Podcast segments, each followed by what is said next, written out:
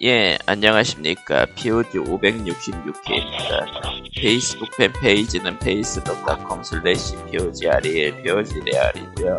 애청자 메일은 POGSEND@gmail.com, POGSEND@gmail.com입니다. 오늘은 좀 멀쩡하게 대답하는구만. 자, 오늘부터 당분간 리꾸님은 개인적 사정으로 인해 빠지고요. 아니, 드래곤즈 도그마 2가 트레일러가 나왔는데 왜냐고? 그 게임 플레이까지는 나왔으나 아직 완전히 나온 게 아니기 때문이다. 예, 리꾸님은 드래곤즈 도그마의 오랜 팬입니다. 예. 예. 근데 어쨌든 2가 나왔잖아. 저 사람은 일단 평생 소원을 다 이뤘다. 저런. 자, 그래서 25일 새벽 5시에 플레이스테이션 쇼케이스가 있었죠. 그랬다나 봐요. 네. 그거 얘기나 하죠, 뭐. 네. 네. 자, 자, 일단 처음에는 신규 IP가 나옵니다. 네. 무슨 IP였나요? 페어 게임즈라는 게임이고요. 네. SF풍이고 딱 봐도 그 하이스트하는, 그러니까 어딘가를 터는 그런 게임인 것 같더라고요. 뭐였지? 그냥 후딱 넘겨버려서 기억이 안 나. 예, 사실 뭐 그냥 컨셉 티저 영상이라. 예. 그럼 그건 그냥 없는 거죠. 광님은 자기 바깥 치면은 꺼. 말하면서 말이 안 들어와. 뭔가 말을 하는데 말이 하나도 안 들어오면 그거는 안 되는 거잖아. 자, 그 다음은. 솔직히 저 이거 영상 볼 때 스타쉽 트루퍼스라고 딱 꼈어요. 하지만 헬다이버 2였죠. 예. 아니 그러니까 그 스타쉽 트루퍼스 같은 그 뭐라고 해야 되나, 프로파간다 영상 그렇게 만들어 놓고 헬다이버스 2였어. 예. 헬다이버니까요 그거는. 아무튼 나쁠 거 없죠. 뭐 헬다이버스 1도 뭐 나쁘지 않은 게임이었으니까. 근데 아예 3 전체 3로 넘어가나 싶기도 하고요. 근데 뭐 그 당연한 수순이라고 봐. 그거. 원은 탑뷰 3였죠. 예. 예. 헬다이버 2는 모르겠네요.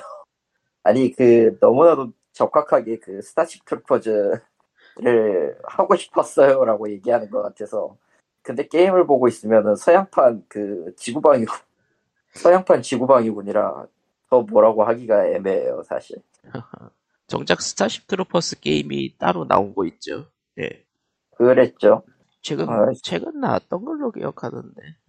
뭐 희한해 보고 있어요. 아무튼 뭐 그렇고요.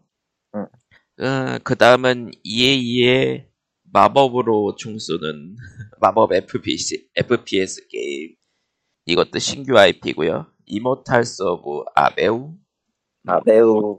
에비우든 아베오르는 뭐 읽을 수 있겠는데, ABO라고도 읽을 수 있겠는데, 뭐 넘어가고, 일단은 로고에서 EA 오리지널이 뜨면 무조건 피하십시오. 아니, 그거는 게임이 정보가 나온 게 없는데, 사양 정보 때문에 까이더라고요. PC 사양을 너무 많이 먹는다고.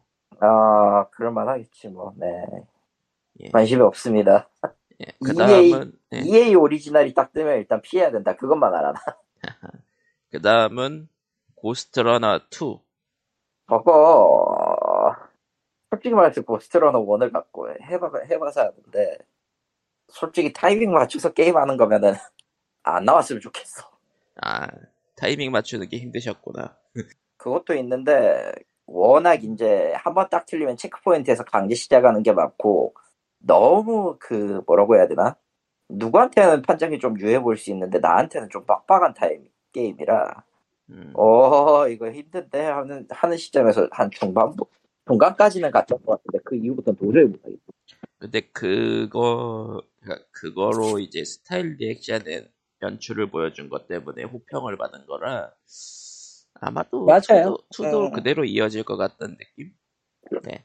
컨셉이 이어진다는 건 좋은 일이긴 한데, 모르겠어요. 저거는 아마도 높은 능률로 빠르게 번들이 나오지 않을까. 물번들은. 그렇습니다. 원하고 비슷한 이유예요, 그냥 간단하게. 왜냐면은 크게 달라진 게 없고 똑같이 달리는 거기만 하면은 그다 그 다음은 무협풍의 소울류 게임인 팬텀 블레이드 제로라고 이런 게임쇼에는 처음 나오는 개발사가 나왔는데 처음은 아니에요. 아니, 그러니까 게임쇼에는 처음인데 이름이 없는 게임사는 아닌 것 같더라고. 근데 다만 이제 제대로 된 게 아무것도 없어서가 문제인 거. 그러니까 지금까지 게임을 제대로 발매한 적이 없는 회사라서 이거 낚시 아니냐는 얘기가 많더라고요. 근데 뭐 소니가 그렇게 해서 문제가 될 게임을 낼 거라면 아예 소개를 하지도 않았겠지. 어느 정도 그래도 자체적인 검수는 있으려나 저런 게임쇼에 낼 때? 그런 거를 하지 않으면 좀 귀찮아지긴 합니다, 사실. 하긴 소니 이름을 걸었으니까. 소니 이름이 걸려있으니까 하기는 해야지. 저거 안 하면은 뭐 의미 없죠? 그 다음은 전이 제작진 중 아티스트를 데려왔다고 홍보하는, 예. 전이 개발진, 처음에 그 전이랑 그거를 봤길래 난 그럼 얘들 신작인가 했더니 그게 아니었어. 전이 제작진 중 아티스트를 모셔왔습니다. 였어요. 뭔지. 그럼 그거는 그럼 전이가 아니죠. 그거는 이미 시절에서. 소드 오브 더시라는 게임인데요. 사실 다들 전이2로 착각하더라고. 아무튼 다 제끼고 좀 아닌 것 같은데.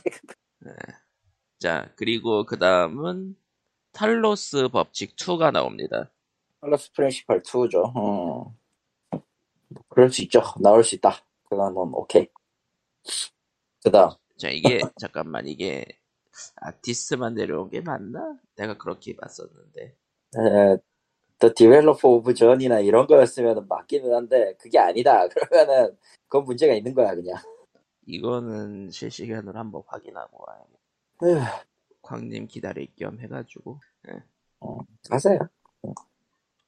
프롬 비주얼리 아티스트 비하인드라고 써있네요. 아니요, 한쪽에 더 가깝긴 하네, 느낌상으로. 그래서, 그니까, 개발진 전원을 내려온 건 아니고, 아티스트. 네, 그럴 리가 없겠지. 그랬으면은, 기존에 있는 작품들 서비스도 애매해지는 상황이라 안 될 거야. 예, From the Visually Artist Behind. 아티스트 분을 데려왔습니다가 맞네요. 좀 골 때리긴 하네. 넘어갑시다. 자이언트 스키드 게임즈라는 곳인데. 자이언트 스키드 게임즈? 아이씨. 순식간에 목이 생각나고 그랬어. 자, 넘어가도록 하고요. 더 패스리스라는 게임을 만들었었다고 하네요. 안나푸르나로 유통했어. 안나푸르나. 이거 감성 게임을 처음 만든 곳은 아니다. 감성 게임을 처음 만들었던 곳은 아니다. 안나푸르나 하면 감성 게임이야. 어떻게 된 게.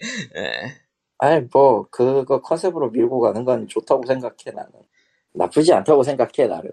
탈로스 법칙 게임은 안 해봤는데 이게 또 호불호는 가리는데 이게 좋아하는 사람들한테는 굉장히 좋다 그러더라고요. 뭐 그 층에는 매니아가 있는 법이니까요. 하긴 이것도 퍼즐을 깨면 퍼즐을 주는 게임이구나. 탈로스 법칙은. 퍼즐 게임이잖아. 예. 그거 2가 나온다고 하더라고요. 예. 코코마가 그래. 예. 광님이 조금 마이크가 괜찮은 곳으로 갔고. 예. 자, 그다음. 아직도 길이시군. 예. 다음은 감성 신규 IP 네바고요. 그러니까 저 게임이 그 모노노케임이 맞죠? 모노노케임이 느낌도 났고 노루 약해요. 그건 세계수의 미국이잖아. 정신 차려. 넘어가도록 하고요. 다음 게임은 이것도 신규 IP인데 캣퀘스트라고 고양이. SD풍 고양이 해적 캐릭터가 지도 위에서 싸우는 게임이네요. 근데 저기 그것도 스크롤이나 이런 것도 있던데 보니까. 게임은 보니까 나쁘진 않을 것 같은데 굳이 그걸 플스5에다가 사서 하고 싶진 않을 것 같아요. 예, 사실 조금 스팀에서 소개되면은 왠지 흥미롭게 볼 것 같은 그런 게임. 원래 그 굳이 플스5 서양의 콘솔에서 그 인디 게임이 소개되는 건 다 그 머리채 채우기 위한 거라. 그렇죠. 그렇게 보기 시작해야 돼서. 거기다 알잖아. 그리고 그 다음은 참 기묘한 게임인데 스퀘어 에닉스에서 만들었는데 캐릭터들은 약간 좀 그 실사와 카툰풍의 그 사이쪽 돼 있고 거품을 쏩니다. 그거 뭐 게임이었지? 그리고 페르소나 OST 가수가 노래를 부르네요. 뭔가 조합은 괴락한데 그냥 게임은 스플래툰이에요. 예. 스퀘어 에닉스가 스플래툰이 벌어왔나봐요. 솔직히 이거 이 얘기가 안 나올 수밖에 없어. 안 나올 수가 없어. 거품을 쏘는데 색깔이 다르고 그걸로 싸워. 네. 폼스타즈라는 게임이고요. 네. 폼스타즈 맞아. 예. 많은 생각이 드는데 이제서야 스플래툰 짭이 나온다는 게 신기하네요. 있었잖아요. 뭐였지? 닌자라. 닌자라? 닌자라는 엄연히 말하면은 스플래툰하고는 별개라고 생각해, 나는. 그건 오히려 오버워치에 더 가까운 느낌이었어. 하긴, 그렇다. 디자인만, 그러니까. 디자인이 스플래툰에 더 유사한 느낌이었다고 치면은 닌자라가 그 계통으로 들어갈 수는 있다고 보는데. 싸우는 건 오버워치라? 싸우는 거는 뭔가 그 인술과 기타 등등이었고 그거 결국 서비스 애매하게 하다가 망하지 않았나? 닌자라 찾아보죠. 서비스 아직 서비스 중이네요. 서비스 중이네. 아직도 3주년이야? 내가 뭐람책 가는 거지 그러면? 넘어가도록 하죠. 예. 그 다음은 다른 인디쇼에서 아마 이게 소개됐던 다른 게임쇼인가 거기서 소개됐던 게임인데 플렁키 스카이어 그림책에서 싸우다가 그 그림책 주인공들이 이제 현실로 튀어나왔다가 다른 물건에도 들어가고 거기서 또 그 게임을 이어가고 그런 식이거든요. 그거는 마치 옛날 그 뭐 있었던 것 같은데 기억이 안 난다. 페이퍼 마리오가 현실 물건에도 적용되면 이런 느낌? 하지만 굳이 그걸 플스5에서 스팀에서 나오면 관심은 가지겠다. 이미 스팀 페이지가 있어요, 사실. 할 수는 있겠는데 굳이. 그리고 이거는 그 다음은 이미 나왔던 게임 티어다운. 복셀 3D 그래픽으로 자동차를 만들어서 다 부수는 게임입니다. 그거구만. 네. 일단 부서긴 한데 모르겠고요. 복셀 3D에다가 폭발신이 있으니까 이건 플스5에서 해도 의미는 있을 수도? 좀 렉이 덜 가던가 그러면 되겠는데 그것도 뭐 어느 정도지. 어딘가에선 분명히 망가질 것이다 라는 생각은 들지만 뭐 괜찮겠죠? 그 다음은 드디어 나온 메탈 기어 솔리드 3 리메이크 메탈 기어 솔리드 델타 스네이크 이테어입니다. 코지마 감성이 없어요. 코지마 감성을 따라하려 한 코나미. 아니 따라하지도 않았어. 솔직히 까놓고. 저게 어디가 그거 보기만 한 초반에 그 제일 마지막에 스네이크가 나올 때랑 네이키드 스네이크가 나올 때랑 그 스네이크 히트 음악이 나오기 전까지는 이게 뭔 게임인지 몰라 그냥. 그러니까 나중에서야 영상 보고 파악했던 사람들이 거기가 3의 배경이 되는 곳이고 샤도우 그가 날아가는 비슷한 장 실루엣이 있고 그 앵무새가 사실은 D&D가 키우는 그 놈이었다느니 얘기가 많지만 다 소용없어요. 일단 시리즈를 안 해본 사람들은 이게 뭔지 다 모릅니다. 해봤자.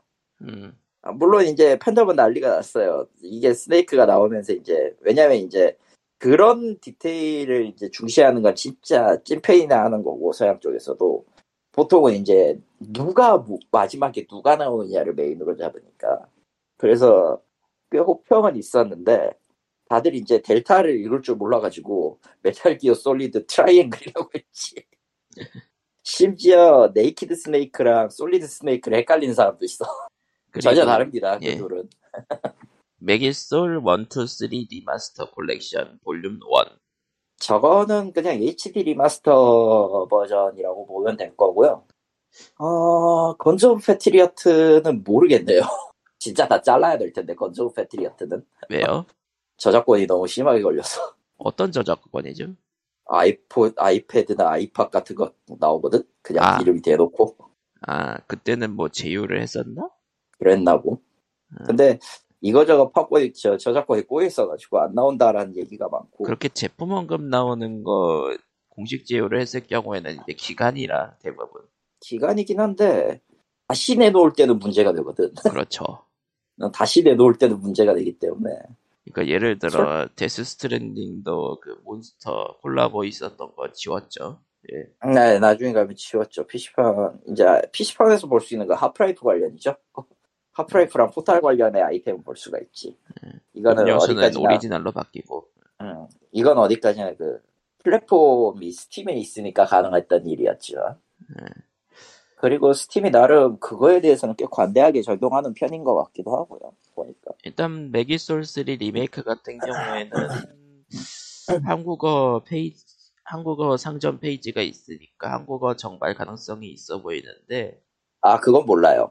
요새 스토어만 번역하는 경우도 그래서 1, 2, 3 리마스터 콜렉션은 스토어도 번역 안 된다라고.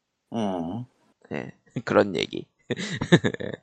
뭐 하겠죠. 하려면 하겠는데 개인적으로는 데이터 다 갖고 오는 거면은 한국어는 따로 번역해야 될 거예요. 그때 번역 별로 안 좋았나? 원전에 있던 3의 번역도 그다지 좋지는 않았어 사실. 돈 아픈 거 떠나서 데이터가 없었다고. 있을걸요? 유니아나가 했던 거라. 유니아나한테 조짐에 받아낼 수는 있을 거야, 사실. 유니아나라는 회사는 지금 어디 있을까? 지금 아직도 코나미 게임 유통하고 있을 텐데요. 응. 아, 그러면 있을지도 모르겠다. 응, 있어. 그런 얘기가 흔하지가 않아서. 예, 그러니까 유니아나와 사실... 코나미는 계속 연결돼 있는 상태라서. 근데 없어지겠어? 이거 지금 몇 년째 정도. 2003년에 나왔지. 2003년에 티저가 나왔었죠. 그러니까 메탈기어설리 데이터가 없을 수는 있지만 적어도 코나미가 권한이 없는 건 아니다 정도. 그리고 아마 갖고 갔더라면 빌드 만약에 데이터가 만약에 서버요 코나미 서버에 있으면 그거 뜯어다가 쓸 수도 있어요. 물론 이제 코나미가 의지가 없을 가능성이 높다. 나는 모르겠어. 저게 플스5에서 한국어로 나온다고 해도 그때 그 느낌 그대로 할 거면 그냥 안 했으면 좋겠고요. 솔직히. 사실 메기솔 리메이크나 리마스터나 그냥 전 플랫폼 공개되었더라고요. 리마스터라고 하지만 실제 데이터는 음성 데이터는 3 그대로 다 갖다 쓴다고 합니다. 맵이랑. 그러니까 기존 데이터는 그대로 유지를 하고 그냥 그래픽이 리메이크 그래픽을 일신한 거라고 봐야 돼요. 지금 정보대로라면은. 노래는 새로 불렀다는 것 같더라. 네. 토나버튼이 그때 한번 트위터에 올렸다가 팬덤이 난리가 났었거든. 아. 자, 그러면 이거 노래 넘어가도록 하고요. 네. 자, 뭔가 감성 판타지 세계에서 괴수 위에 페러세일을 타고 올라가서 뭔가 하는 게임인 타워즈 오브 아가스바? 네. 뭐야? 예, 신규 IP고요. 예, 모르겠네요. 근데 페러세일 액션만 보면 이제 다들 사람들이 야숨거려서 이제 왕년이지. 근데 그건 어쩔 수 없어. 이미 이제 올해 고티를 받을 게임 위 눈에 띄면은 그건 그걸로 갈 수밖에 없는 거야. 페러세일을 그러니까 양손으로 잡는 자세가 나오는 게임이 흔치가 않긴 했어가지고. 세일은 양손으로 안 잡으면 어떻게 가는데? 아, 그니까 페러세일이 약간 후줄근한 천 하나만 있고, 손잡이를 양손으로 그냥 대충 잡고 가는 그런 게임이 흔치가 않아서. 그건 맞기는 한데. 네. 그건 맞기는 한데, 그게 꼭 굳이? 라는 느낌도 있어서. 그니까 진짜 페러세일은 줄줄이 달고 그래야 되잖아요. 아니 그거는 중요하지 않아요. 그냥 비슷하니까 다 이거다라고 하는 거는 경계할 필요는 있어. 예. 근데 이건 타이밍이 나빴다. 아니 그냥 그거는 대중의 인식이 너무나도 단순하다는 뜻밖에 안 돼요 사실. 표현 양식이 있어서 비슷한 걸 할 수가 있는데 이거 야숨 벗겼는데 이래버리고 왕눈 벗겼는데 이래버리면 그냥 걔들이 다 먹다는 뜻밖에 안 돼. 그렇죠. 그거는 논의할 가치도 논쟁으로 올릴 가치도 없어요 사실. 이 게임은 전투보다는 이제 괴수 위에 올라가서 무언가 하는 감성 그쪽인 것 같더라고요. 예. 괴수에 올라가는 감성 게임이라는 건 대체 뭘까? 그러니까 괴수인데 그냥 야생동물처럼 표현되는 그런 것들. 괴수 하니까 기억나는 최근에 있었던 그 신히어로 장난감이 생각나는데 그건 좀 이따 얘기할게요. 넘어가죠. 네. 파판 16은 이제 6월 22일 발매를 목표로 최종 트레일러를 내놨고요. 힘내세요, 스퀘어닉스.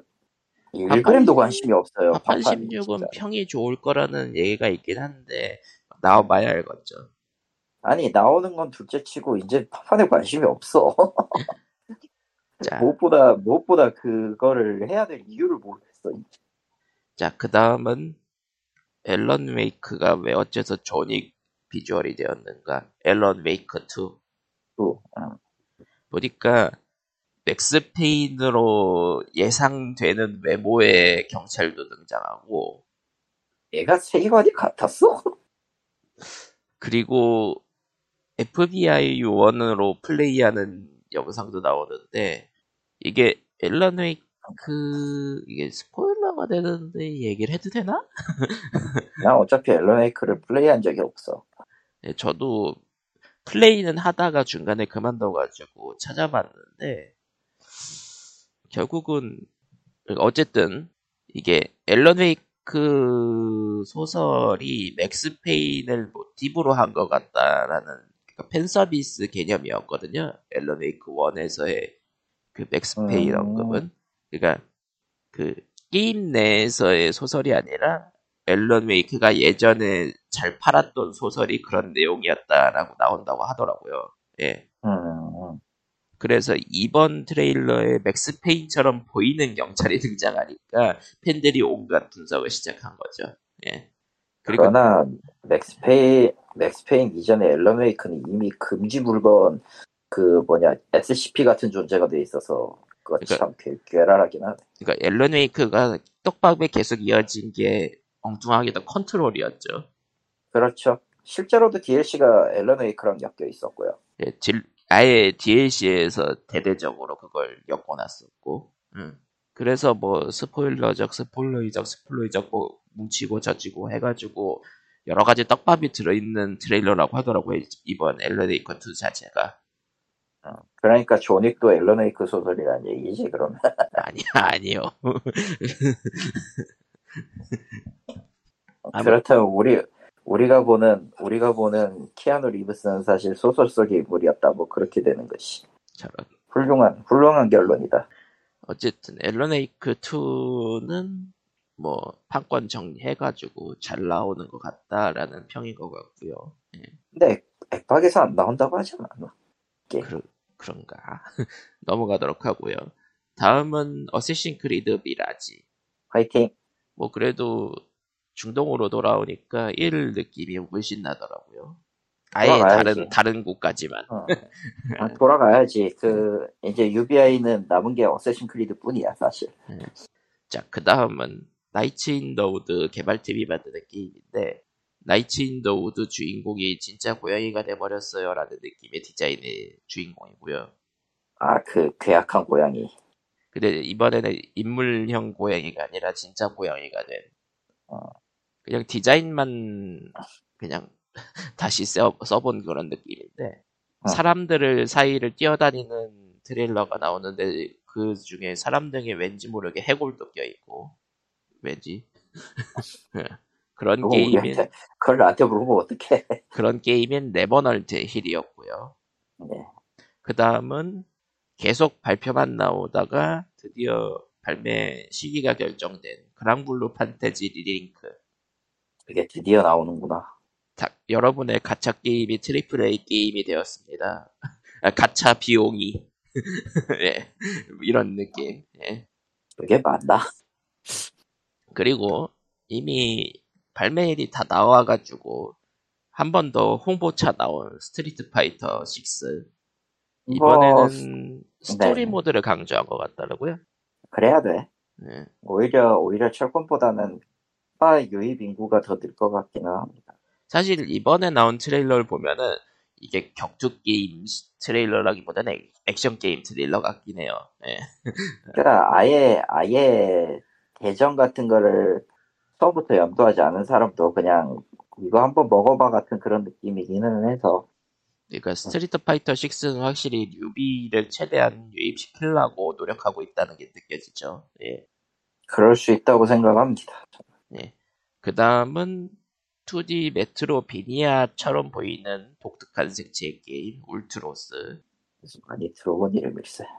그 다음은 타워 오브 판타지. 갖다 버리도록 하고요. 예. 이렇게 타워가 많아. 왜 자꾸 저렇게 나만 게임 같은 걸 내놔가지고 말이야. 또 만들어. 자꾸로 타워 오브 판타지는 가짜 게임입니다. 예. 진짜 이해할 수 없어. 판타지라고 해야지. 예. 거짓말이네 타워라. 자, 그리고 자리비온 리꾸님의 아쉬운 소식. 드래곤스 도그마 2. 예. 트레일러. 네. 트레일러가 나왔고요.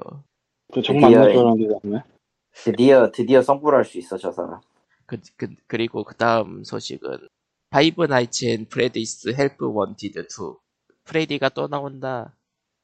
진짜 질리지도 않고 나온다. 저 수상한 놈들. 저번에 그 최신작은 말아먹어서 그런지 이번 작은 다시 원점 회귀인 것 같더라고요. 예. 그러니까 뭐가 됐든 그 너무 과하면 좋지 않은데 저건 좀 과한 것 같긴 해. 솔직히. 예. 그 다음은 VR. 돈을 돌리는데 하지 말라고 하기도. 그건 그렇죠. 예. 팔리긴 팔리니까. 그 다음은 이제 VR2 파트입니다. 바하포 리메이크 VR 모드를 발표했고요. 이거는 그건 예전에 얘기했었지. 그러니까 바하포 VR은 괜찮았다 그랬는데 리메이크 버전이 나온다고 하니까 이건 괜찮을 것 같다. 바7이었지 처음은. 예. 그리고 바하포 예전작 VR 게임이 나왔었고 이번엔 리메이크 기반 VR. 그 다음은 그냥 끝내주게 높겠네 그럼. VR2에만 맞추는 거죠 플스5. 네. 물론 이제 컴퓨터로도 나오긴 하려나? 안 나와. 그건 아마 VR2 전용으로만 뽑았을 거야. 그럴 것 같네요. 네. 그 다음은 VR 좀비 게임인 아리조나 선샤인의 후속작이 나온다고 하고요. 아리조나 선샤인 저것도 진짜. 저기 2가 나온다고? 그리고 넘어가도록 합시다. 네. 스마일 게이트의 크로스파이어 시에이라 스쿼드. 스마일 게이트는 없는 회사예요. 여러분은 그런 회사가 있었다는 사실을 기억하면 안 됩니다. 네. 아, 왜 넥슨도 낚시 게임으로 세계를 놀라게 하는 마당인데. 아, 데이브 더 다이버? 예. 그건 그럴만했지. 원래대로 돌아가고 있는 것 같아서 좀. 미국이 경악하고 일본이 무릎을 꿇고 중국이 우는 액션의 낚시 게임. 전혀 정식 나오고 나서 쏙 들어갔어 그런 말. 해본 소리인데. 뭐라도 해야 되지 않을까? 아니 안 해도 돼요 사실. 자, 뭐 여담으로 이제 그 NC 소프트가 이제 프로젝트 TA를 발표를 베타를 했었는데 해본 사람들의 말로는 FPS인데 리니지다라고 하더라고. 저런. TL이라는 게 더 리니지 약자인가? 그럴지도. 맞을 것 같은데. 근데 SF라는 게 좀 개극이네, 솔직히. 아니, 뭐, 유저들이도 SF였어, 사실. 아, 그건 맞아. 파니널도 SF지, 그렇게 따지면. 그런가? 넘어가도록 하고요. FPS의 기묘한 SF 감성인 게임인 시냅스 VR이고요. 그 다음은 또 비트 세이버. 뭘 발표할까 했는데 퀸 뮤직팩을 발표했습니다. 야, 퀸이래. 그 퀸이지? Don't stop me now. 네. 근데 몇 곡 빼면은 진짜 배는 맛 없겠다. 비트 세이버는 그 뭐라고 해야 되지? 정확히 얘기하면은 어느 쪽에 맞출 때 진짜 음악 한 연주하는 느낌이 나냐면은 드럼이나 혹은 이제 그 구성음이 되는, 그러니까 리드미컬한 악기 쪽에 맞춰졌을 때 좀 재밌어지거든 사실. 아, 하긴 마마 하는 노래가 비트 세이브로 들어간다고 하면 좀 그렇긴 하네. 마마 하는데 벽 오는 거지. 벽이 와가지고 피해야 되는 거지. 아, 그러니까 좀 웃기긴 한데 못 만들 줄은 아니에요. 대신에 이제 그게 좀 많이 추레해지지. 패턴이 노래가 그러니까 노래에서 그 가사 그 뭐라고 해야 되나 음이 길어지면은 비트 세이버에서는 그거를 그 벽 패턴으로 그냥 끝나버리니까. 그럴 수도 있고 사실 그거는 이제 센스의 문제니까요. 그러니까 노트 배치 센스의 문제지. 자, 그다음은 번지 이제 VR 끝나고 이제 번지 신작으로 넘어가는데 마라톤이라고 하는데 이게 1994년도의 초기 작품 이름이라고 하더라고요. 그래서 저 마라톤 시리즈 다 오픈소스로 공개했잖아. 아, 일단은 공개된 게 그다지 없어서 그냥 SF풍의 FPS인 것 같다. 예. 그 다음은 이제 데스티니 가디언즈를 나중에 또 발표할게요라고 하고 티저를 띄운 거고. 예. 그래서 비트세이버의 퀸 뮤직팩을 들여다보고 있는데. 예. 보고 있었냐? 노딩이 나오다가 갑자기 뻗어가지고 리스트를 다시 읽고 있는데 아씨. 저런. 예. 그럼 얘기를 더. 어느덧 마이 더더스가 있고. 예. 이거는 말이 되고 어느덧은 마이 더더스는 베이스가 이제 앞에 나와서 디비긴 하니까 그리고. 범인 앱소디가 만들어갈 수가 없겠지 이거. 그리고 크레딧 노래 그거는 그 노래가 안 들어가면은 퀸이 아니 퀸팩이 아니죠 일단. 여기 탄미나우 같은 게 있고 아이보니 우리 있고 킬러 퀸이 있고. 킬러 퀸. 저주 말고. 11곡 들어있군요. 11곡. 스톰 콜드 크레이지가 들어있는데 이게 괜찮을 거고 무슨 말씀? 위아더 챔피언즈나 위일 라큐는 없으면 안 될 것 같으니까 들어가야 될 거고. 리튼락 같은 경우는. 위일 라큐는 안 들어가면 재미없겠다. 네. 그거는 비트 세이버에 어울리겠네. 아니야, 연속으로... 모레도 들어가야 돼, 모레도. 아. 하지만 연속으로 날라오는 둥둥탁은 못 맞추겠는데, 그렇지. 둥둥. 그거 나름대로 중후반에 속도 있어. 아. 그때는 이제 뒤지는 거지 뭐. 네. 나름대로 속도지 뭐. 어쨌건 킬러퀸이나 스톤콜드 크레이지 같은 게 있으니까 괜찮지 싶은데. 이라. 아. 나이 삼나. 근데 오히려 그보다는 나는 보헤미안 랩소디 개봉했을 때 몰라도 지금 그걸로도 5년 지났는데 왜 이 시점에서 또 갑자기. 원래 음악 넣고 싶은 사람 마음은 아니고 좀 꼬이고 꼬인 문제 해결하다 보니 그렇게 됐다라고 생각하는 게 빨라요. 퀸은 꼴 게 없어. 그냥 자기네가 다 장사하고 있어서 원래. 그러니까 안 줬다가 줬다 하는 게 연락이 안 됐을 때지 그동안에. 아이 좀 넣어주세요. 이 시기에 맞추고 싶어요. 안 돼 할 수도 있지. 그냥 장사를 하는 거라고 치면은 안 한다고 했다가 겨우 얻어낸 거라고 봐야지 않겠어요? 그러고 보니까 비트 세이버도 이런 팩이 있었구나. 몰랐는데. 근데 팩이 재미가 없어. 가장 큰 문제는. 그래서 몰랐나 보지 사람들이. 대부분 커스텀을 좋아한다. 커스텀이 노트가 악랄한데 괜찮은 게 많거든. 라스푸틴이 비트세이버 치기에 제일 좋은 거 알아요? 커스텀 롬에서? 진짜 웃기게도 라스푸틴이 진짜 치기가 좋아. 저게 해봐서 알거든. 진짜 웃기게도 저게 진짜 잘 어울려. 와 저게 저렇게 된다고?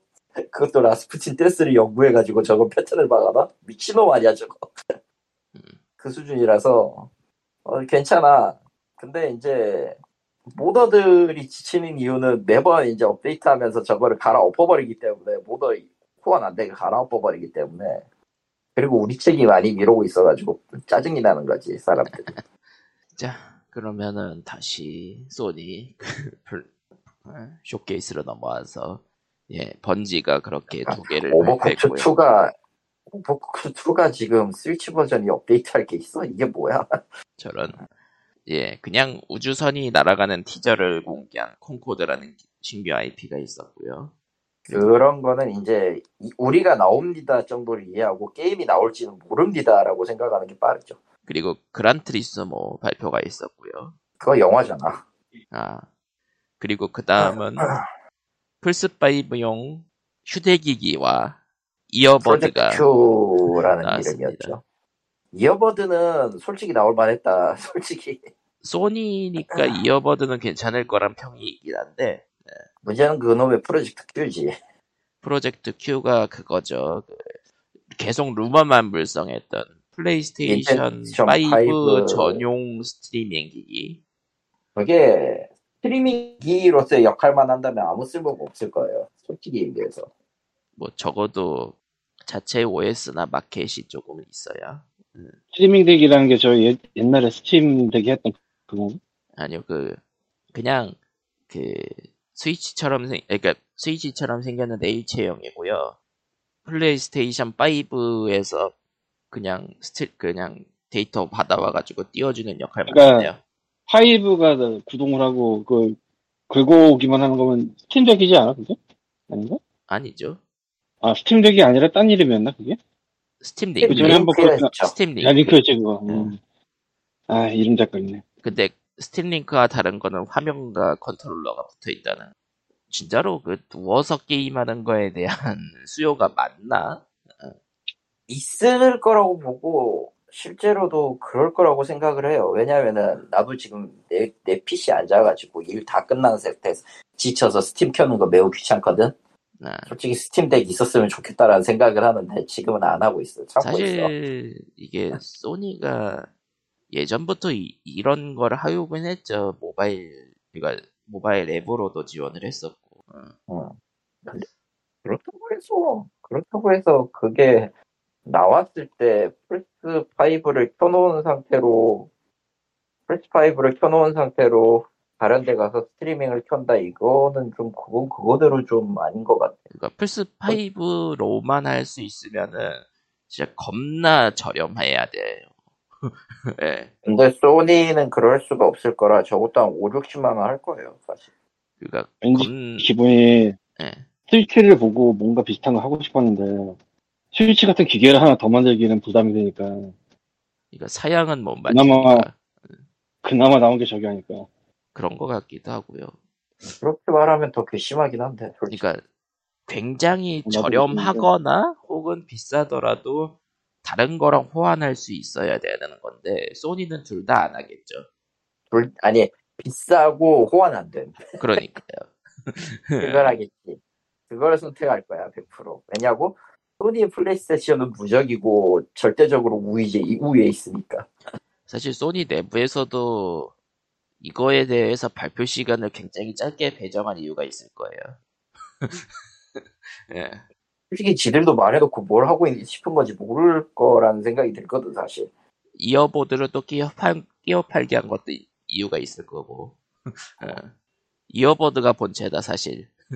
그런 느낌. 이어버드는 그렇다고 할 수 있어. 왜냐면은 소니 최근에 나오는 소니 레퍼런스 이어폰이나 이런 헤드셋이나 이런 것들이 꽤 품질이 좋거든요. 이어버드 링크버드 S 기반일 텐데 S2 기반일 텐데 아마 S2가 S인가 그 기반일 텐데 디자인이 이제 플레이스테이션 5랑 비슷하게 나온 거라서 사실 그거 아니어 플스 5에 쓸 거 아니어도 리미티드 에디션 같은 걸로 취급해서 꽤 비싸게 내놔도 살 사람들이 있을 거야 그거는.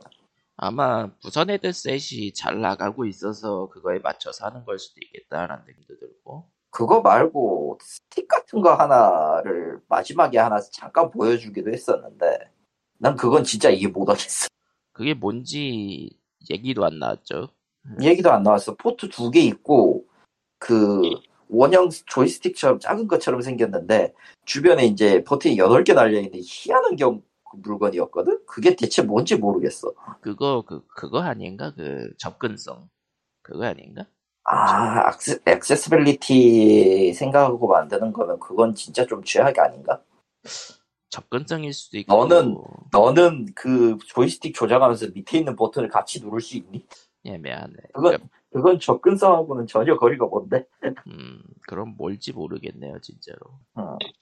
넘어가도록 하고요. 뭐 이거는 진짜 외관만 보여줘가지고 뭐 딱히 할 얘기가 없네요. 네. 모르겠다. 레이저라도 나갈지. 아 그건 흉기잖아. 자, 그래. 바로 이제 그 총기 협회에서 고소 들어온다 여러분. 자, 그래서 플스 쇼케이스의 마무리는 스파이더맨 2입니다. 뭘 보여주고 싶은지는 알겠고 그것도 뭔지는 알겠는데 일단 설명이 아무것도 없네요. 일단은 트레일러에 넣은 영상만 보면은 차세대기 좀 게임이라는 게임이 느낌이 느낌이 나긴 해요. 예. 그리고 뒤로 얘기하면 소니는 꺼낼 수 있는 카드가 스파이더맨밖에 없다는 얘기 아닌가? 결국은. 근데 이미 스파이더맨 1이랑 마일스가 합해가지고 2020년 6월 기준으로 3,300만 장을 팔았다고 하니까. 아니, 팔리는 건 상관이 없어. 그냥 그거밖에 안 남은 건가라고 나는 물어볼 뿐이야. 아. 그리고 아마 그게 맞을 거야. 어쨌든 이번 작에서는 소니 스파이더맨은 굉장히 큰 IP가 맞긴 한데 문제는 이제 1편과 마일즈가 PC로도 나왔다는 거. 마일즈도 나왔지 않아? 예, 컴퓨터로 나왔죠. 그러니까 기간 독점인 거죠 결과적으로. 뭐 좀 나왔다는 거. 그래서 플스 5를 굳이 안 사고 기다리는 사람이 생길 수 있다는 거랑 마일즈 모랄레즈의 볼륨이 너무 작아가지고 한 바퀴 돌아대는 거. 아, 마일즈 모랄레즈가 그 게임이 가격은 비싸게 받았는데 분량이 적어가지고. 네. 어쨌든 스파이더맨 2는 그 딱 이게 나온 거야. 플레이스테이션 스파이더맨 1이랑 마일스에서 이어지고요. 피터 파커가 아예 트레일러부터 베놈 스파이더맨을 나오네요. 네. 오히려 또 스파이더맨에 있어서 아슬아슬한 거는 그 게임 자체 말고 외적인 건데 MCU가 조지됐고 소니가 만들고 있는 스파이더버스가 엉망진창이야. 그래서 이게 과연 그때도 흥미가 갈지는 잘 모르겠는데. 일단은 플레이스테이션 스파이더맨 같은 경우에는 많이 팔린 만큼 팬덤도 많기 때문에 게임 자체로 그냥 소비하는 사람들이 많을 거긴 해서. 여기 생각해보면 최근 몇 년간의 마블 관련 게임 중에서 제일 뜬 게 그거라. 그러니까 그 소니에서 계속 마블 게임들을 스파이더맨으로 재미를 보니까 하려고 했지만 대부분 조졌죠. 예. 어벤져스라고 있었거든 옛날에. 예, 그렇죠. 그런 게 있었죠. 그랬던 짱 멋진 군단이 있었죠. 지금은 다 해체됐지. 게임 얘기인데 어쨌든 뭐 영화에도 비슷한 얘기가 되는 대상에. 그렇게 되네요. 예. 진짜. 아무튼 이번 소니 쇼케이스는 뭐 만족하는 사람들이 꽤 많은 쇼케이스였다. 예. 그럴 수 있다. 예. 드래곤즈 도그마 2 얘기를 해야 되는데 리꾸님이 없네. 원래 리꾸는 없어요. 저런. 리꾸는 저기 멀리 떠났어. 저런. 이상하게 드립을 치고 있어. 예. 떠났어. 없어. 미국 갔다 왔어. 뭐야, 그럼 갔다 온 거면 대단한데 이거. 메저 액션인데. 자, 그러면은 뭐 소니 쇼케이스는 이 정도에서 끝내도록 하고요. 예, 뭐 더 이야기할 거 있나? 나 젤다 하러 가야 돼. 왜? 젤다는 버티죠. 젤다는 버티죠. 자, 일단은 지난주 페비통에서 110만 장 오프라인 판매량만 110만 장으로 해서 찍어버렸어요. 혼자 무쌍을 찍어버렸는데 젤다니까 됐다라는 생각밖에 안 들긴 해 사실. 네. 닌텐도도 이제 다음 작품 뭐 하지 하고 고민하고 있을 거야. 네. 하지만 일단은 그 전에 일단 버그부터 잡으세요. 니들. 아, 버그가 몇 개 있던가? 버그가 좀 많죠. 복사버그부터 시작해서. 아, 그러니까 야숨에서 막혔지만 결국은 또 찾아내버리는. 네, 인간들이 이제 없는 무기, 있는 무기 다 끌어다 쓰는 그 복사버그나 이런 것들을 다 다시 해놨고, 심지어 몇몇 개는 실로 희한한 버그까지 있어서. 자기 사람들이 많이 달려드니까 그만큼 신기한 버그들이 많이 나와. 네. 심지어 저걸 1년 QA를 해서 무려 지금 테스터만 100명 가까이 썼단 말이야. 1년 가까이 보면은. 그러니까. 엔딩 크레딧을 봤는데 닌텐도 오브 아메리카에서만 50명 가까이 썼고 닌텐도 오브 유럽에서만 이스트에서만 10명 가까이 썼어. 최소 120명 이상을 QA에 투자해서 집어넣은 거야. 아, 이번에 인터뷰 나온 거에서도 그 얘기 나왔죠. 저번에 그러니까 처음 연기 발표할 때 게임은 거의 다 완성돼 있었고 QA에 그 모든 시간을 썼다. 어. 그런데도 불구하고 버그가 나온다. 그러니까 버그 없는 게임이란 건 허상입니다, 여러분. 그런데도 불구하고 크래시가 안 난다. 아, 이 시점에서 닌텐도가 얼마나 규격 외 기업인지를 알 수가 있죠. 그러니까 1년 QA를 한 덕분에 크래시 버거는 없다 이런 느낌. 크래시 버거는 없다. 그러니까 그러니까 특히 지금 같은 티어즈 오브 킹덤 같은 경우에서 메모리 플로우 나와가지고 게임이 강제 종료된 사례가 없어.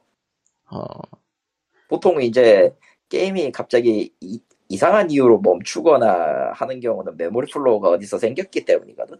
근데 이게 확실히 야수 때도 어느 정도 잡았지만은 아주 희한한 경우에 플로우가 터지는 경우가 있는데 그것마저도 지금은 없어요. 심지어 지금 나온 모든 버그를 써서, 그러니까 예를 들면은 튜토리얼 진행하는 마스터 소드랑 인게임에서 얻는 마스터 소드는 둘이 아이디가 다르거든요. 원래대로라면 충돌해야 되는데 그거 충돌 안 나. 문제가 생겨야 되는데 충돌이 안 나. 그게 원래 게임이었다면 그 두 개의 아이디는 다른 거니까 존재하면 안 됩니다 하면서 그때부터는 오류를 띄워야 되는 게 정상인데 그게 안 나. 뭐 그러니까 데이터 가비지 컬렉터라 그러죠. 그러니까 뭔가 데이터가 폭주해가지고 뻗어버리는 거를 막는 거. 그냥 가비지 컬렉터는 그 불필요한 메모리를 쌓는 곳이고 그걸 비워야지. 그걸 비워야지 이제 정리가 되는 건데 일단 그거는 정리를 하죠. 붉은 달 이벤트가 그거니까. 근데 보면은 사실 스위치가 사양이 낮으니까 그거를 약간 좀 극한으로 해둔 것 같긴 해요. 근데 그게 원래 닌텐도가 원래부터 했던 짓이야.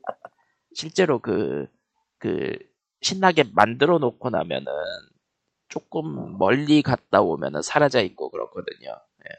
그것도 일종의 이제 메모리 대비책이죠. 그러니까 스위치가 다른... 또 메모리가 꽤 낮은 편이니까 매우 낮아 사실. 지금 세대 핸드헬드 기기나 UMPC랑 비교해도 압도적으로 낮은데 그러니까 사실 이 젤다 왕눈은 스위치 가지고 진짜 차력쇼를 한 거라서 모노리스를 앞으로도 그렇게 잘 불려주시기 바랍니다. 걔들한테 제노블레이드 같은 거 만들지 말라고 하시고요. 파시총감부터 시작해가지고 전부 다 그쪽으로 갈아버리도록 하십시오. 저런. 그거는 진짜 잘 굴리고 있는 게 맞아. 어떤 의미로 잘 굴리고 있는 게 맞는데 걔들이 뭔가 욕심을 내려고 하면은 뭐 이상한 걸 내놔가지고 별로야. 아무튼 뭐. 그렇습니다. 젤다는 갓겜이 맞고요. 저는 마감 때문에 못 하고 있습니다. 저런. 지금 내가 다음 달 중순에서 말까지 거의 풀패티 작업을 하고 있기 때문에 죽을 맛이야 지금. 근데 확실히 할 건 많은데 보상은 짠 건 맞아서 왕눈이. 근데 그 보상 짠 게 자잘하게 섞여 있는. 어차피 그렇게 해가지고 얻을 수 있는 포인트만 있으면 버는 건 순식간인데 왜 굳이 보석 두둑하게 줘야 함 이것도 있고 사실. 그 보상에 나오는 레벨 풀이 지정이 되어 있기 때문에 실력이 맞춰주면은 먼저 가가지고 아예 그냥 최강 무기 만들어 놓고 시작할 수도 있어요. 그러니까 이건 간단하게 님 실력이 그게 안 되는 겁니다. 뭐 어쨌든 그래서 사실 피곤해 할 수도 있는 게임이지만 재밌으면은 끝없이 할 수 있다. 근데 있잖아 그런 거 아직 그렇게 어렵더라도 그거는 계속 도전하는 맛을 주거든. 네. 도전을 확실하게 하게 만드는 그런 게 있어. 그거를 유도하는 것도 어떤 의미에서 짬바라. 그렇죠. 개발 짬바라. 그래가지고 그 노하우가 다른 쪽에 더 가까운 부격이라는 게 틀린 말은. 세상에서 닌텐도만 가능한 짓거릴 수도 있고. 맞아요. 사실 그게 맞아요. 닌텐도만 가능한 짓입니다. 사실. 특히 그게 있죠. 1년 동안 QA를 한다는 거. 1년 QA 못해요. 보통은. 왜냐면은 보통 게임사들은 무슨 짓을 하냐면 그 1년 동안에 갑자기 대작병이 들거나 혹은 이제 맛이 가가지고 이상한 거 끼워 넣다가 폭사해버리거든. 아니면은 QA를 하는 시간을 짧게 잡고 이제 데이원 페이지로 떼우려고 하는. 그런 거보다는 주로 주주들이 가만히 있지 않지. 그렇죠. 하지만 뭐 그러시든지 닌텐도는 그러시든지. 근데 닌텐도도 주식회사인데. 그 닌텐도도 왕눈을 내놓을 듯 데이원 배치를 했다. 근데 그거는 뭐 프레임 잡은 거니까 결국. 그러니까 개발은 여유가 있을수록 좋다. 하지만 할 수 없다.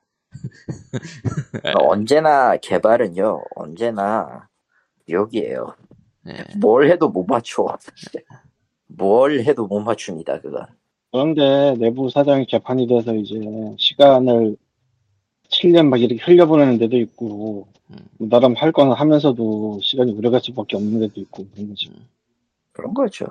10명이랑 100명이랑 1000명이랑 일하는 사람이 다르면 이제 또 관리가 완전히 달라지기도 하고. 예. 뭐 그럼 뭐 젤다는 이제 그냥 그만하고 얘기 그만하고 하러 갈 거고요. 어딜가. 예. 어딜가 이히히 못 가. 얘기하고 싶은 걸 하십시오.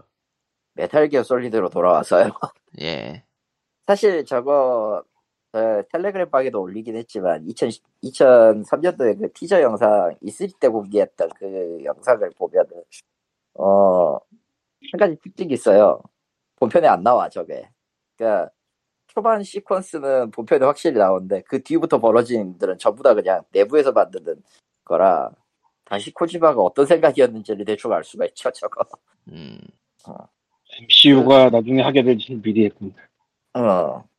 본편에 아예 없어요. 그냥 내용이나 시퀀스나 이런 것들 자체가. 그러니까 구도나 대사가 비슷한 거는 몇 개가 있고 그게 실제로 본편에서 쓰인 건 있는데 지금 보고 있으면은 저기 그 뭔가 3류 일본 영화 보는 기분이 들어.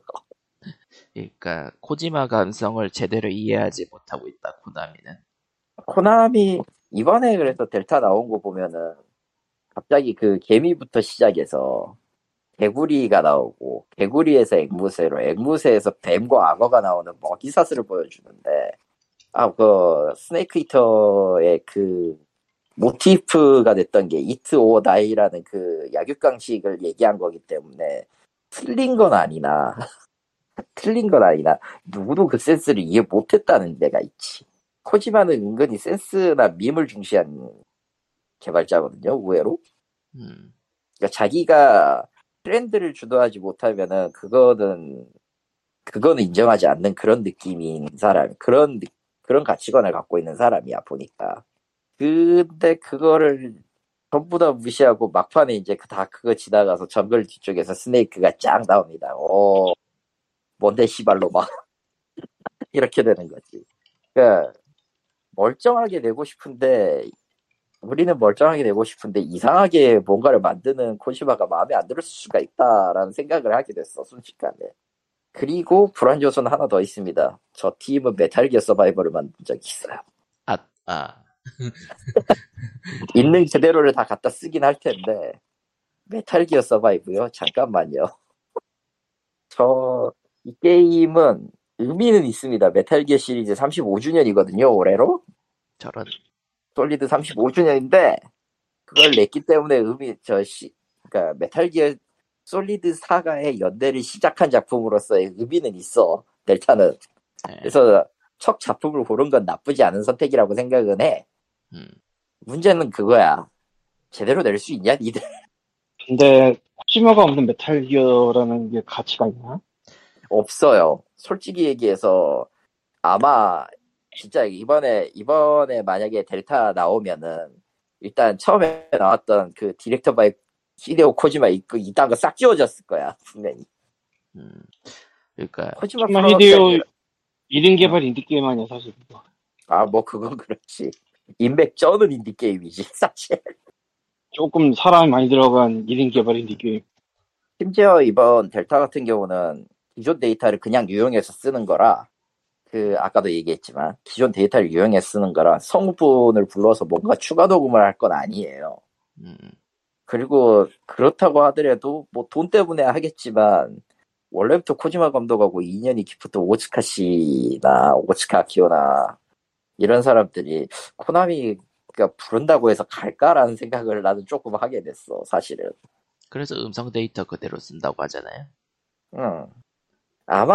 아마 처음에는 완전 그걸 엎으려고 했다가 그게 안 되니까 선회한 것 같다라는 느낌도 좀 들거든 사실. 사실 비용도 만만치 않을 거고. 그리고 코나미는 그렇게 해서 손해보는 거 싫어하니까요. 솔직히. 그러니까 코나미는 돈 미세기 때문에. 코나미가 그러니까 모모타로 전철 때 번 거 생각하면은 조금 그 비용은 적게 들고 하이 리턴으로 돌아오는 걸 좋아하는 것 같다. 그리고 전 세계 매기술 팬들은 그 코나미의 비용 절감을 느끼게 되겠지. 솔직히 얘기해서 뭐 있는 그대로 나와주면은 팬들 입장에서 나쁠 건 없지만 그래도 뭔가 아쉬워할 겁니다 100%. 근데 그러니까 사실 다들 이 얘기는 하더라고요. 코나미가 그냥 지우지만 않았으면 좋겠다라는 평. 과연? 그러니까 원래 내용을 지우지만 않고 그냥 내놓기만 해도 좋겠다라는 평이 많죠. 과연? 여러분은 코나미를 믿어요? 난 그런 분들에게 물어봐야 돼. 여러분이 코나미를 믿어요? 그거는 그거예요. 막내야 또 속았구나 같은 거예요. 리버스 카드 오픈 코나미의 코나미 짓. 코나미의 코나미 밴드 에너미 컨트롤러. 솔직히 의미를 갖고 있는 작품이다 정도로만 생각하고 코지마 히데오의 테스트를 얼마나 쳐낼지가 솔직히 조금 관건이긴 합니다. 아마 완전히는 아니더라도 뭔가를 바꿀 것 같긴 하거든. 그러니까 뭘 바꿀지는 모르겠지만 절대 뭔가를 안 할 리가 없어 솔직히 얘기해서. 가장 대표적인 것으로는 노출이나 아론 커맨드 시점 있잖아. 예. 그거 없애버릴 확률 높습니다. 특수 시점에서 이제 아주 중요한 부분에 그 특수 시점 아론은 했는데 무의미한 성적 어필이 들어간 거는 다 잘라버릴 확률이 높아요. 그리고 한국에선 검열이라고 난리가 나겠지. 근데 뭐 전 세계 버전이 다 그렇습니다라고 하면 쟤들도 할 말 없기는 해. 그리고 시대가 어디 있던데 한글화를 안 해주면 안 사요 같은 소리를 하고 있는데 그건 시대가 변한 게 아닙니다. 시대는 변한 적이 없어요. 이건 좀 더 번역 얘기긴 한데 시대는 변한 적이 없습니다. 한국은 여전히 불모지가 맞아요. 그냥 그 값어치로서 가치 있는 시장으로서 그냥 찔러볼 만한 정도가 됐다지 시대가 변한 게 아닙니다. 한국어는 여전히 찬밥이 맞아요. 게임계에서는. 나 게임 번역에서는 그렇게 맞습니다. 그러니까 안 한글 안 사요를 할 게 아니라 니들이 좀 사주든가 그럴 거면 지금. 뭘 팔아도 주간 한 10만 장씩 팔리는 시장이면 누구든 한글화 낸다니까요.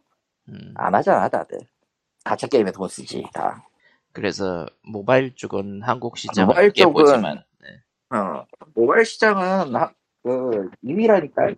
일본 가업이라니까. 미국, 일본, 한국 뒤로 삽이고 쓰는 비용만 따지면 일본을 한때도 아프게 느끼를. 모바일 게임 시장은 돈이 된다는 걸 아니까 너도 나도 앞다투하는 거라고. 근데 콘솔은 지금 이제 조금 더 가능성을 봤다 정도로에만 그치고 있어서 여전히 개판입니다. 돌아가는 타임, 돌아가는 그 수준이나 이런 것들이 아직도 개판이에요. 뭔가 시대가 바뀌었다고 하는 건 착각입니다, 사실은. 예. 뭐 결국은 또 다시 한국 시장의 분노. 예. 나의 분노는 계속된다. 그리고 마지막으로 오디오 아저씨인데요. 네? 마지막으로 오디오 아저씨인데요. 음악은 들으려면 좋은 거 들어야 됩니다. 사람들을 이상한 곳으로 꼬시고 있어. 비싼 곳으로 꼬시고 있다. 난 꼬시지 않아. 만약에 그냥 헤드폰이 적절하고 그냥 아무것도 듣기 귀찮다 하면은 저기 그 돌비 애트모스를 사세요. 돌비 애트모스 앱에서 헤드폰을 구입하시면 됩니다. 얼마인데요? 그거 18,400원? 고데? 18,400원 코넥에. 영구입니다, 참고로. 돌비 애트모스가 뭐예요?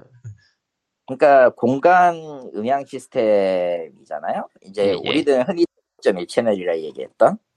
근데 이제 돌비에서 내놓은 아트모스 시스템이라고 이제 그 소리의 반향 위치를 잡아가지고 그냥 일반 이어폰이나 헤드셋에서도 어느 정도 그 입체 음향을 전달할 수 있게 하는 코덱 기술이 나왔어요 오래전에. 좀 됐어 사실은. 그리고 윈도우즈 10에서 공식으로 앱을 지원을 합니다. 그리고 그거를 지원하는 헤드셋은 최소 6만 원이네요. 예, 최소 6만 원이죠. 이게 헤드폰이면 uh-huh. 최소 6만 원이라는 표현을 하는 게 아니지. 그렇죠. 그건 헤드폰이 아니야. 헤드폰이면 6만 원 붙어지 그냥. 네. 무슨 소리예요? 네. 무슨 소리예요? 헤드폰이면은 기본은 22만 원부터야. 무슨 소리야? 너 저리가. 저리 가세요. 6만 원 쪽. 6만 원이 어디가 헤드폰이야. 아, 내가 지금 쓰고 있는 게 59,900원인가 그거? 아이씨 절 것. 아이씨. 저는 2만 원짜리 삼성 헤드셋을 쓰고 있습니다. 삼성은 웃긴 게 뭔 줄 알아요? 삼성이나 LG에서 웃긴 게 뭔 줄 알아요? 버들 이어폰 쓰는 거 치고는 꽤 괜찮은 드라이버를 쓰고 있다는 거예요. 그러니까 번들인데 AK인가? 그걸 갖다가 번들로 쓴 경우도 있었고 헤드폰으로. 아 핸드폰용을 번들로 그렇게 준 것도 있었고 AK인가를. LG 같은 경우에는 그 홈 스피커인가 그거 나왔을 때 무려 그 뭐냐 그쪽 기계 그 스피커에 능통한 사람 스피커 엔지니어 중에 거장 내려와가지고 만들어가지고 팔았는데 그거 어필 못하고 버려지게 만든 원흉을 만들어놔서 그러니까 그거 뭐 팔고가 아니고 뭐 아동용 그쪽에 끼워주는 번들이었나 뭐 그런 거였을까? 네 그거 맞아요. 근데 어지간한 그 중형 중급 그러니까 최소 80에서 100 이상 넘어가는 스피커의 조율에 맞춰져 있는 희한한 물건이라 그래서 그걸 또 따로 팔지 않는 또 따로 팔지 않았던 그래가지고 쟤들 뭐지 그래서 은근히 번들 쪽에 이제 대기업 쪽에 있는 번들에서는 꽤 쓸만한 건 좀 있습니다. 아주 많지는 않은데 있어요. 없는 건 아니야 또. 근데 뭐 그거 아니고 이제 그냥 미묘한 브랜드다 그러면은 그래서 10만 원은 쓰셔야죠. 그 언더는 아무것도 아닙니다 사실. 그 언더는 진짜 아무것도 아닙니다. 아무것도 아닌 걸 쓰도록 하겠습니다. 삼성은 아직 괜찮아. 삼성은 아직 괜찮을 거야. 근데 만약에 그게 다 떨어지면 넌 고민해야 될 거다 이제. 넘어가도록 하겠습니다. 예, 그럼 돌비 터버스에 대해서 다시 돌아와서 저런. 아까 사라는 게 PC용 코덱? 코덱입니다. 원래는 홈시어터는 무료인데 헤드셋이나 헤드폰 코덱은 아예 별개로 돈을 받더라고. 그러니까 그 코덱을 사서 끝나는 게 아니라 그거를 지원하는 헤드셋을 사야. 네. 이게 근데 이건 있어. 아트모스가 적용이 되어도 헤드셋에 출력이 안 받쳐주면은 그게 제대로 이퀄라이저가 제대로 동작하지 않거나 하는 경우가 있고요. 그러니까 애트모스 계열의 그걸 지원을 하더라도 만약에 음원 자체가 돌비 애트모스 계열로 만들어지지 않으면 공간감은 좀 꽝입니다. 그러니까 그거잖아요. 순서가 잘못됐잖아요. 그 돌비 애트모스를 사고 헤드셋을 사면 배보다 배꼽이 더 크다고. 원래 돌비 중에서는 이미 돌비 애트모스를 작년인가부터 지원하고 있어요. 예, 지원하고 있어요. 애플은. 심지어 그러니까 애플을 사라. 애플 뮤직이 좀 더 낫기는 하지 할 거면은. 근데 난 애플 뮤직을 못해. 왜요? 일본 계정이라. 아 계정이 꼬였다. 응, 계정이 꼬여서 입이 늦었어. 나는 이 애플 뮤직의 돌비 애트모스를 써보긴 했는데 이게 지금 제대로 되는 건지 아직도 확신을 못 하겠어서. 그게 그 음원 코덱이나 이런 음원이 이제 애트모스 형식으로 곡을 따로 하는 경우는 확실하게 들리는데 그게 아닌 경우에는 조금 더 음질이 괜찮아지는 정도에 그쳐요. 아니 당연히 애트모스부터 나오는 걸 들어봤을 때 이제 근데 지금 짐작으로는 내가 스트리밍으로 들어서 그런 게 아닌가 싶은데. 아하. 이거를 무선식 다운로드로 받아들여야 되는 게 아닌가 싶은데 문제는 지금 내가 지금 LTE라서 와이파이가 없어요. LTE. 이걸로 무선식 이딴 거 받으면 진짜 지옥이 펼쳐질 것 같아서. 근데요 놀라운 거 알려줄까요? 그걸로 해서 가지고 해먹을 그걸로 해서 이제 제대로 음질이 안 들리는 경우가 분명히 있기 때문에 아이폰도 솔직히 얘기하면 코덱이 좋은 건 아니거든. 아날로그 음원이랑 비교를 하면. 그래서 등장한 게 뭐냐면 네트워크 플레이어입니다. 무섭다 오디오의 세계. 그게 뭔데? 말 그대로 그거를 와이파이 신호를, 그러니까 그 기계에 있는 와이파이 신호를 그 네트워크 플레이어 앰프로 받아가지고 그 앰프로 받은 출력을 갖다가 헤드셋에 꽂아버리는 거예요. 그러면은 좀 더 음질이 괜찮게 들리죠. 아, 물론 가격은, 네, 점점점입니다. 점점점. 네. 솔직히 말하자면 존재 자체가 병신 같은데. 예. 아니, 스트리밍을 무슨 앰프로 떠? 스트리밍? 의외로 뜨더라고. 그 나도 이해는 안 되는데 그런 세계가 아니, 있어. 그거는 진짜 삽질이지. 차라리 그러려면 손실은 생겨요. 원소스부터 원소스부터 무손실 다운로드 받고 시작을 하든지. 그렇죠. 그게 뭐야 도대체. 무손실을 다운로드 받아도 결국 이제 내부 DAC가 그렇게 썩 좋지 않으니까 또 외장을 달기 시작하고 그렇게 해가지고 뭔가 이상한 물건이 되어가는 거예요. 만족할 수 없는 사람들이 뭔가 기형적인 걸 만들어가는 세계 같습니다. 사실은 그 이유를 대충은 아는데 사람들이 옛날 일들처럼 제대로 된 공간에 제대로 된 스피커 앰프를 놓을 수 있는 환경이 안 돼서 그럴 수도 있어요. 생각을 해보니까 그 환경 만드는 게 돈만 있다고 되는 것도 아니고 부동산이 있어야죠. 아니야, 부동산으로 안 끝나 사실. 아, 그게 아파트 같은데 살면은 방음도 해야 되고 특히나 뭐 층간소음 이슈라는 게 꽤 심각하기도 해서 공동생활하는 데서는 그거 한국 아파트에서는 절대 못합니다. 그래서 방음부스 처리하면 될 수는 있죠. 근데 그게 얼마인 줄 알아? 최소? 1000단이죠 7평에 1000단위야 7평에 1000단위 7평에 1000에서 1200이야 하겠냐고. 이게 애매한 구석이 있어 좀. 그래서 아싸리 그냥 뭐 교외에 큰 주택을 마련하고 사는 게 아니야 힘들지 않나라는 생각도 들고 이제는. 그거 맞습니다. 예, 그게 살 힘들지 않나가 아니라 그거 아니면 안 돼요. 근데 그 삶이 아니면 안 돼. 돈만으로 되는 게 아닐 것 같다고 생각해 보니까 그 가끔이긴 한데 지식인에 올라오는 그 질문 중에 그러니까 뭐 개고양이 관련 질문 중에 네. 근처에 동물병원이 없어요라는 내용이 붙어 나오는 게 있는데 근처에 동물병원이 없을 정도면 굉장한 동네거든 거기 진짜. 웬만하면 다 있거든. 최소한 그 대동물을 위해서라도 있단 말이야. 대동물이라는 거죠. 소, 뭐, 말 이런 애들. 그러면 진짜 도대체 어디 사는 건가 싶은데 의외로 그런 전원주택일 수도 있겠다는 생각이 들더라고. 그런 데는 주택은 딱 있지만 그 외에 뭐 이런 거 저런 건 좀 많이 떨어질 거나 그럴 수 있습니다. 그리고 사실 뭐 개를 제대로 개랑 같이 살고 싶으면 전원주택이 맞기도 하고 저기 개 중에서 특히 저 운동량 미친 애들 있거든요. 그런 애들은 도시에서 살기엔 좀 그렇거든. 그것만 쓰려고 가는 사람도 있단 말이야.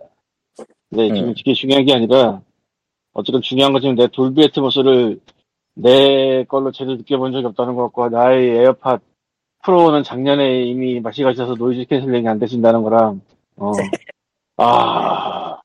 나는 사실 돌비 애트모스보다 그 노이즈 캔슬링 안 되는 게 굉장히 타격인데 ANC 그게 키고 세상을 돌아다닐 때랑 끄고 돌아다닐 때랑 너무 달라서 너무 다르긴 하죠. 맞아요.